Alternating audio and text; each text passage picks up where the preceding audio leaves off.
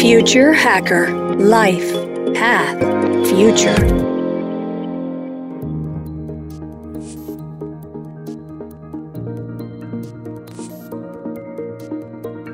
Hello, everybody, and welcome to Future Hacker.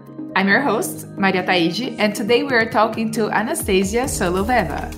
Anastasia came up with the concept of Athena, an online education platform about finances to address the most underserved group on the financial market today. And guess what? Women, right? So the modern woman is working more, living longer than ever before. Yet she makes 20% less than her male counterpart, as we all know. 70% more likely not to have a long term financial plan, or around 86 failing the financial literacy test. Anastasia's 15 years private banking experience allowed to provide a holistic approach to finances and empower many women around the world with a financial plan without anxieties. Also, you know, she's a prisoner here in Brazil. Basically, she got stuck in Rio because of COVID and seems pretty happy about it. Hi, Anastasia, how are you doing today? Hello, everyone. I'm doing perfect every day in Rio. It's hard not to feel perfect here. Super happy to learn about Brazil, about the culture, food, nature. I'm enjoying. I'm really enjoying it. And thank you so much for these nice words and presentation. Awesome. You know, I'm glad you're enjoying. It's not that you had a choice in the beginning, but now you're starting to. So you're sticking there, right? so, you know, before we begin the interview, just let us know a little about your background. Yeah, sure. These days I call myself Carioca because I think I'm quite familiar with what's happening here in Rio de Janeiro and surroundings. But uh, originally I'm from Russia and um, I spent 15 years working in banking around the world. I started my career in Moscow in 2005, six, I don't remember exactly anymore. When Citibank came to Russia and they started to develop their banking services in my mm-hmm. country, and I was a student, they were hiring students. I, I knew nothing about money, I knew nothing about finances. I have historical degree. I studied history in university, but I had to make money. So the best way to make money was to work for some newcomer, a hot bank, and I started. And that's how I learned everything I know about finances. So I spent seven years working for Citigroup in Moscow and London. And then a Swiss bank called Credit Suisse hired me, and I moved to Switzerland. At 26, that seems like a mistake because Switzerland is a very calm place and I don't want to stay there for a long time. I mean, that's how I thought that time. And I asked my management to move me to Singapore. And uh, Singapore is the place where I did probably some of my biggest deals in private banking, mixing like private banking, investment banking experience. That's where we built the whole desk and brought many assets at that point. So it was really amazing five years spent in Singapore. And that's from where I took off to Harvard Business School. And that's how we know each other. In Harvard Business School, what they teach you is that having a comfortable life of the banker is not enough. You want to do something more. You want to change the world. You want to make a difference. You want to create a company that would provide the value. And that's when I thought, in fact, yes, I always wanted to create something interesting. I wanted uh, to learn how to build a business. And during my banking experience, I actually started to notice that banking system is not perfect and that there are so many things which we can improve. And um, how women are served in bank was one of that areas. And that's how the idea of Athena came. And I didn't know anything about banking, so I moved after like Harvard, I graduated. I moved to Silicon Valley because I thought that's the way you learn about startups, and that's how my journey began. That's a little bit about the background. With Athena in general, we are creating this online educational platform for women about finances. Basically, we just help women to realize their potential once they learn about finances and finances and once they learn how to manage their own money. That's as easy as that. So you know what? One thing that we you have in common with most of our guests is that you have a, such a strong international background, right? Which for sure it's very mind-opening to say the least, right? So you mentioned, you know, we all know how the women segment in, in finance is underserved, as you mentioned. But still, why specifically focus on women and finance? Do you see it as a way of empowerment, or are you more just covering a market gap. I'm just wondering if you have any personal experience that moved you towards this direction or is more like um, an, an opportunity that you saw and you're you know trying to cover that yeah, look, well, let me describe you my journey through the banking system and tell you what I have noticed over there about finances and women. And then I answer your question completely what is this exactly? Is it a mission or it's a business opportunity? So, I'm originally from Russia.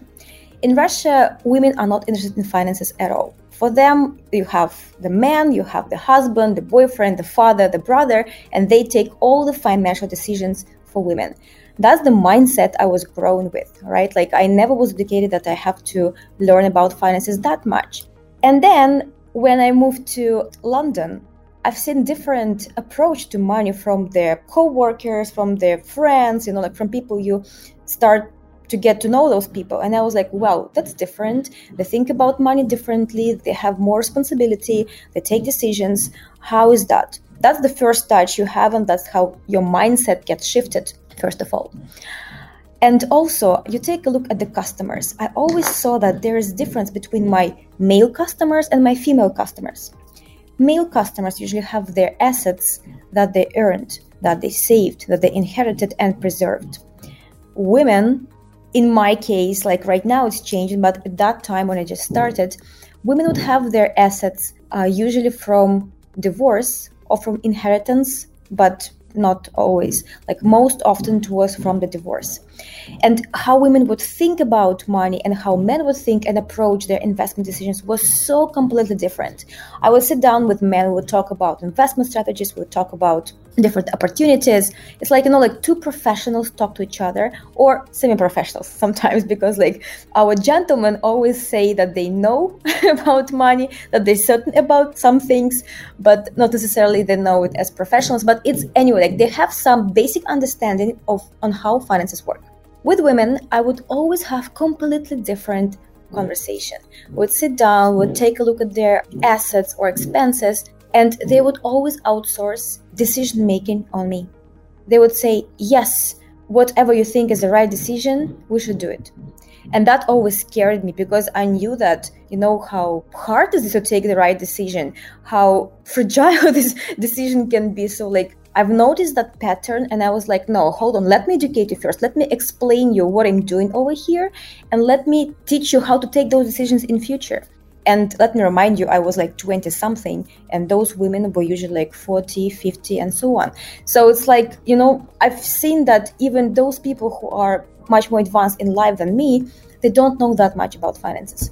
And I was like, okay, so what about my friends? I started talking to my friends, and not all of them actually had these smartest decisions. My professionals, like colleagues uh, who surrounded me, like professional environment, like what do you do as a first time banker in your 20s when you get your first bonus? And that's actually the mistake i did. My first bonus i spent on luxury goods. I bet i bought a louis vuitton bag. I bought you know like some like expensive like things. The most dumb decision in my entire life actually would i spend that money differently? Would i invest that money or save that money? I mean thank god banking career worked out differently for me you know? But in general like thank god i changed that course but it would never lead me to the right wealth creation. So that's how it started. And then i moved to switzerland. And i thought okay so switzerland is a very progressive country but why women don't participate that actively in decision making in the financial careers? In fact women were given voting rights in switzerland only in the middle of 50s if i remember correctly. So like very very recently. And in general women of the west let's put it that way women of the west got their right of having their own bank accounts only recently in 70s and not many of them have credit cards on their names yet we're actually trying to collaborate with one of the communities in Chicago, and um, there is a bit different target audience they have than from what we usually approach. It's a little bit like more older women. They're like in the 50s and like they're around the retirement stage. And they said, Anastasia, would we know that we have to have accounts on our names? Would we know we need to create credit history? Our divorces would look different. So it is very important to understand the power of finances, the power of decision making in finances. And another thing which I've noticed being a banker is that when the couple comes to you and you discuss family assets, family wealth, very often women sit nearby, they don't have an opinion, don't have knowledge, they have no idea what's happening with the assets of the family, which is, in my opinion, very wrong. So I would usually try to involve them in the conversation, like to explain them, but also like when they feel that, you know, like decision making power of the man next to them, it is usually a useless conversation. So uh, unfortunately, that was historically done like that, and I'm trying to change it right now. I just, I absolutely love that. I absolutely love that. And, you know, I, I, I do hope that there's, you know, just a, a growing movement, right? That we have more people like you, you know, teaching because actually at the end is a matter of, of knowledge, of education, right? Yes, it is the matter of education for sure, but it's also the question of career choices. You know, so like on our platform at Athena, we are talking a lot with our customers and we do everything like you know we teach them we question them we have private interviews and very often in those interviews i'm trying to understand how it happens that people actually end up being waitress not a bad profession to have it pays very well in the united states actually but the details of that profession do not let them feel as secure as for example being a banker let's say and very often women choose those professions differently. So I'm talking to most of my customers, and girls usually in their 20s dreaming of being designers, models, singers, artists, creators. Those are really amazing professions, but they're quite vulnerable in terms of pay. And we talk about this a lot and i want for those people who hear me out right now as well to talk to your children maybe or to actually think about your career choices. Yes it is amazing to be a creator. It is amazing to be in the artistic area but you have to understand what kind of consequences it has on your financial stability. And uh, in general turning from broken artist into somebody who has sustainable wealth and income it is a path. And that path goes hand in hand with financial literacy. So un- like explaining yourself how finances works it is very very important.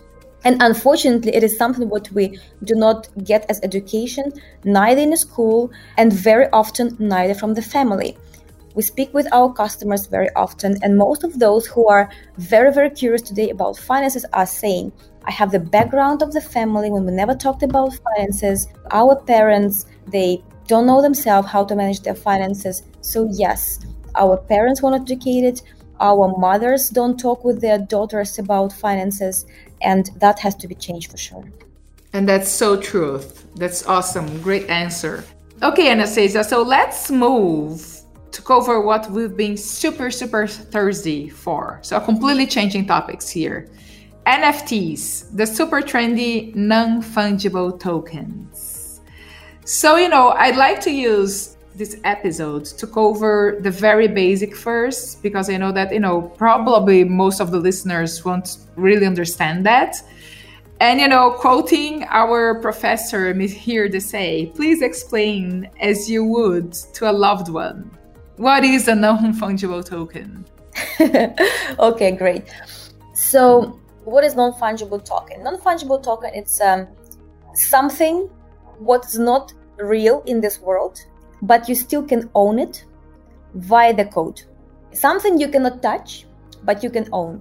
It is something what you can see, but not feel. It is something what you can pass with the code and get paid for that. This is just sounding like a riddle, right? yeah, I'm sorry. Let, let's explain once again before we move into that because uh, that's like more advanced. So, like, what is fungible and what is non-fungible let's say? So nft it's it's a token basically. It's a code that says that you own a unique digital item right?